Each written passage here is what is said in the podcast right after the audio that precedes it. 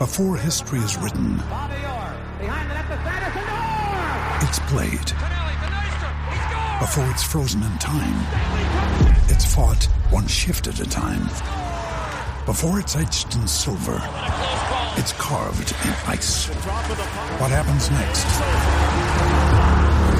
will last forever. The Stanley Cup Final on ABC and ESPN Plus begins Saturday. With threats to our nation waiting around every corner, adaptability is more important than ever. When conditions change without notice, quick strategic thinking is crucial. And with obstacles consistently impending, determination is essential in overcoming them. It's this willingness, decisiveness, and resilience that sets Marines apart. With our fighting spirit, we don't just fight battles, we win them. Marines are the constant our nation counts on to fight the unknown. And through adaptable problem solving, we do just that. Learn more at marines.com. Do you know what I use to record these podcasts? It's Anchor by Spotify. It's the easiest way to make a podcast with everything you need all in one place. Let me explain. Anchor has tools that allow you to record and edit your podcast right from your phone or a computer. It's all really, really easy. It's all really intuitive. When hosting on Anchor, you can distribute your podcast on listening platforms like Spotify, Apple Podcasts, and more. It's everything you need to make a podcast. So this is the week. This is when Ballard, Reich, Irsay get together, try to figure out what the hell they're going to do about the quarterback position because this is really unsettled and it has Colts fans really unsettled. We found out yesterday where Indiana's going to play or when Indiana's going to play and against whom. Pacers lost winning time on HBO. wow. This is really not the last dance. This is really a different look at a basketball team, the Showtime Lakers of the 1980s. And this is Breakfast with Kent for Monday, March 7th, 2022, brought to you by the great people at Johnson's Plumbing. Give them a call. You can trust them. If you need plumbing help, these are your people. 765 610 8809 is the number. All right, hit subscribe, punch like. 765-6100-880 inches your Apple Music library. You can ask me to play a radio station or ask for your music on a different app. Hey Siri, turn off. Thank you. What the hell is the matter with that thing? To stop here. What? Who, who asked her to hor- horn in on the show, for God's sake? At any rate, let's talk about the Indianapolis Colts and the decision they've got to make about Carson Wentz. The pros and cons of Carson Wentz in a minute, but this is the thing. You, you got to decide. This is a tough decision. It doesn't look tough on the surface because Carson Wentz is a mediocre starting quarterback in the NFL, and if you think differently, you don't know anything about football. I'm sorry. I don't mean to cast aspersions on those who believe in Carson Wentz as though he is some deity who is going to somehow magically, in his second year as a Colt, and the first time since 2017, elevate his play to a level where you think he could possibly win a championship. All right, this is a guy, 9 and 8. That's who Carson Wentz is. You want to know how good a quarterback is? Look at the record of his team. Wins are meaningful statistics for quarterbacks in the NFL. And Carson Wentz didn't get it done. So, do you move on from him? Does he give you the best chance to win, or does somebody else give you the best chance to win? That is a tough decision given that Chris Ballard has said again and again and again whatever they do at quarterback is going to fulfill the short term and long term needs of the Indianapolis Colts. Let's look at the pros and the cons of Carson Wentz. Number one is a pro. Let's go to the pros first and give him a break, all right? He's physically a really, really, like, he fits the jersey, right? 6'5, 237.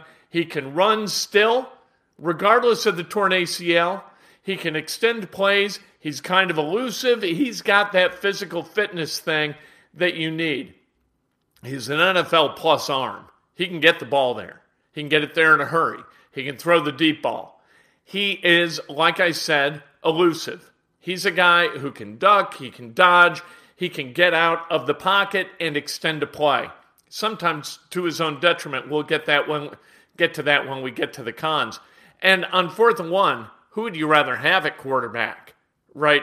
Uh, the Colts the year before, when they had Philip Rivers as the starter, Jacoby Brissett would come in to uh, help the Colts move the sticks with a quarterback sneak on third and one, fourth and one. Carson Wentz, if anything, is better at that. Really good, fourth and one, finding the hole, being able to kind of burrow, move the pile a little bit, and, and get that first down. He is really good at that.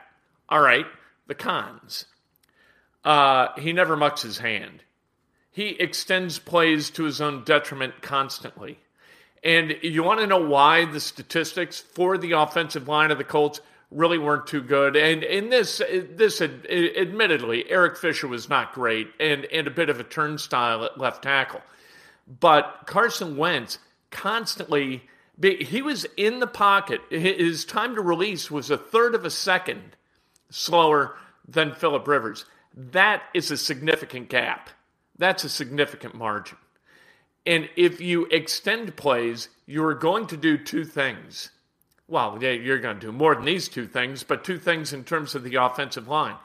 You are going to force your offensive lineman to block, block for a longer period of time, and you are going to put your offensive linemen at greater risk for injury and allowing their uh, defensive counterpart to get to Carson Wentz and blow their grade. That's what's going to happen. The longer he's back there, the longer the offensive linemen have to work. And that's a significant deal. He doesn't read on time. And so you look at statistics like the drop rate for uh, Mo Alie-Cox. The drop rate for Cox, the catch rate went from uh, almost 80% to just over 50%. Do you think that Mo Alie-Cox suddenly forgot how to catch a football? No.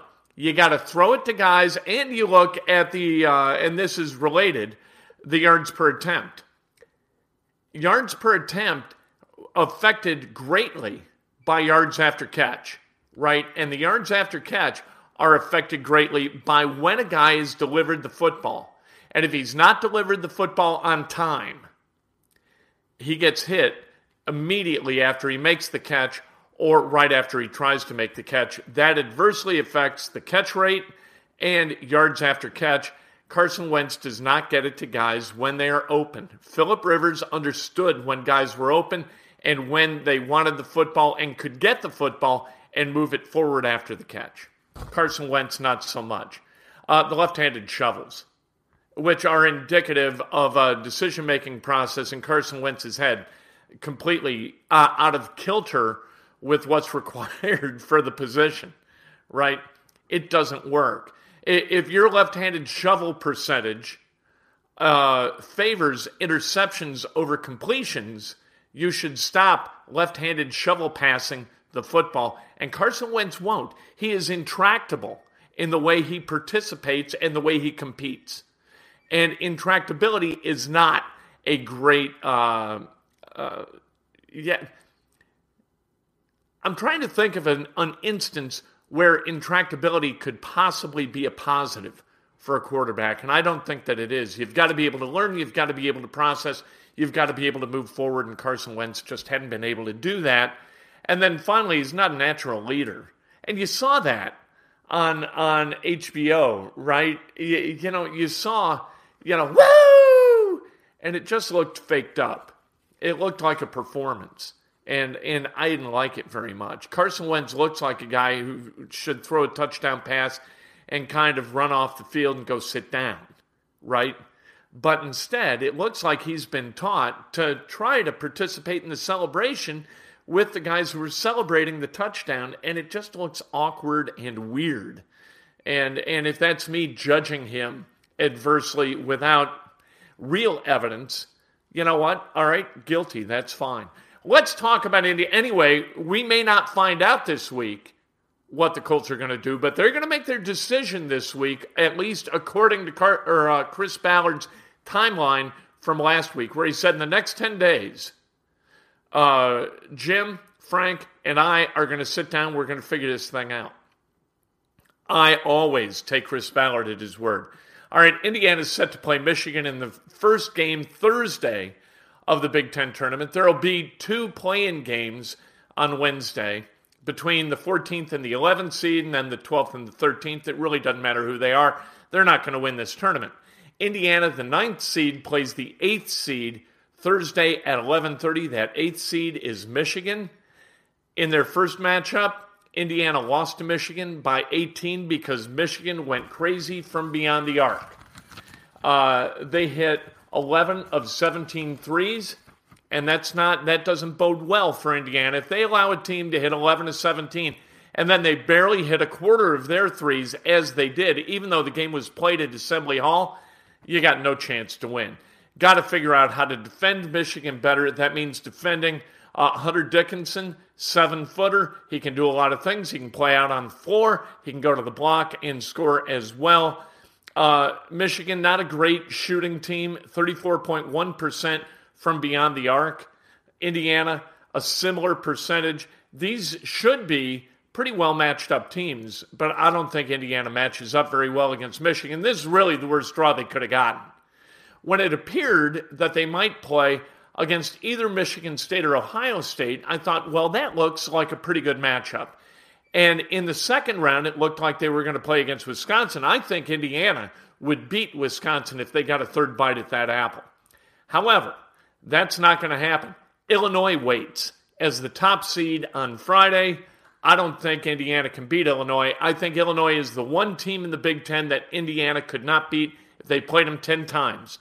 I don't think Indiana would beat Illinois. So this is going to be a tough, tough uh, road to the NCAA tournament for Indiana. Likely has to win two games in the Big Ten tournament. And these are maybe the worst two matchups for Indiana in the Big Ten, playing against Michigan. Played them once, lost by 18, like I said, and then play. They will play, if they win, against Illinois. How do you beat Illinois? I, Cockburn is, is just really, really good. And when Indiana played Illinois, Cockburn dominated, I thought, Trayce Jackson Davis. So we'll see what happens. We hope for the the the best. We fear the worst, as always. Uh, Purdue plays Friday in the last game on Friday, 9 p ish. And by the way, who knows when these games are going to start? Because frankly, the pace of playing college basketball has been so adversely affected by replay reviews. You don't know when these games, the previous game is going to end and where the next one's going to start. On Saturday, when Indiana played their regular season finale, right, against Purdue at Mackey Arena, the game on ESPN, that they joined the broadcast way late because what was it, Tennessee and Arkansas? They had a five minute review, a five minute review in the last minute. Preposterous. Something has to be done about the pace of playing college basketball. We'll talk about that at another time. During the offseason, we got a lot of time to discuss issues like pace of play. Uh, Butler, they take on Xavier Wednesday at 4.30 in the afternoon in the opening round of the Big East tournament. Um, on-field work at the Combine ended yesterday. Two defensive backs ran incredibly fast 40s. Baylor's Kalon Barnes, a 4.23, the second fastest 40 in the history of the Combine, just behind John Ross's 4.22. And then you had uh, you had UTSA, that's Texas San Antonio, Tariq Woolen – ran a 4.26. Now, that wouldn't be too, uh, yeah, we wouldn't even mention it if Woolen weren't six four and a half, 205 pounds.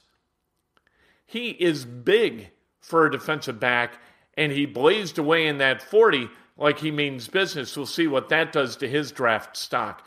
Pacers, they lost last night 133 123 to the Wizards. Brogdon had 27, Halliburton 15, 11, 7 and 3. The Pacers now 22 and 44. They are the fifth worst team in the NBA, one game ahead of the Oklahoma City Thunder. Face it, you're playing to increase your odds in the NBA draft of getting the top overall pick, right? That's all you're doing. They lost last night. Goga Bitadze with a career best points. I think, what do you have, 19 or something like that? Good for Goga. Love Goga. Um, HBO's winning time debuted last night. John C. Reilly, who I love, great Chicago actor, as Dr. Jerry Buss. Um, it's the story of the NBA, uh, uh, the Lakers, of the 80s, right? And Showtime. And um, the uh, this is based on a book by Jeff Pearlman. That's the book's hilarious and the show is hilarious. It's awesome. It its depiction of Jerry West is just absolutely uh, like laugh out loud funny. I never knew Jerry West was like that. If he is, I assume that it's accurate. The most profane human being this side of Bob Knight. So I, I cannot recommend it highly enough. I just thought it was hilarious. Just a wonderful, wonderful show. wow. Jerry Buss, so likable, right? Magic, likable. Kareem, not so much. And Jerry West is just awful. What a human being. Um, birthdays being celebrated today. Let's celebrate some birthdays. Tina Simmons, John Toohey, Kari Cook celebrating a birthday. Don't call her Carrie. Kari Cook. The great Roz Tate, one of the legendary guitarists in the history of Southern Indiana rock and roll. Michael Forshee, happy birthday. Christopher Wheeler, the great Sam Rogian, happy birthday. Eric Rapp, Mike or Mark Everett Carey, and the great Mitch Meredith celebrating a birthday. If today's your birthday, you celebrate like hell. If it's not your birthday, you celebrate somebody else.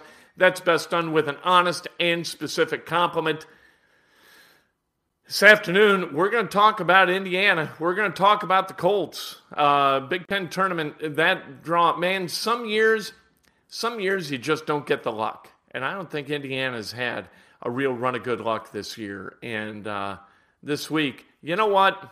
This might be the worst I've felt before a Big Ten tournament in the long run of the Big Ten tournament for Indiana. It's been a mostly unsuccessful run, unless you go back to 2001. It was a long time ago. That was 21 years ago. People who were born the last time Indiana went to the finals, they didn't win it. They've never won it. Last time Indiana went to the finals of the Big Ten tournament, if you were born on that day, you're about to take your first legal drink. How about that? However, because I don't feel good about it, maybe finally it's Indiana's turn to succeed. That is really looking for reasons to hope, isn't it? Hey guys, it is Ryan. I'm not sure if you know this about me, but I'm a bit of a fun fanatic when I can. I like to work, but I like fun too. It's a thing. And now the truth is out there. I can tell you about my favorite place to have fun. Chumba Casino. They have hundreds of social casino style games to choose from with new games released each week. You can play for free anytime, anywhere. And each day brings a new chance to collect daily bonuses. So join me in the fun. Sign up now at ChumbaCasino.com. No purchase necessary. VGW. Void were prohibited by law. See terms and conditions. 18 plus. When you need mealtime inspiration, it's worth shopping Kroger, where you'll find over 30,000 mouthwatering choices that excite your inner foodie. And no matter what tasty choice you make, you'll enjoy our everyday low prices, plus extra ways to save, like digital coupons worth over $600 each week. You can also save up to $1 off per gallon at the pump with fuel points. More savings and more inspiring flavors make shopping Kroger worth it every time. Kroger, fresh for everyone. Fuel restrictions apply.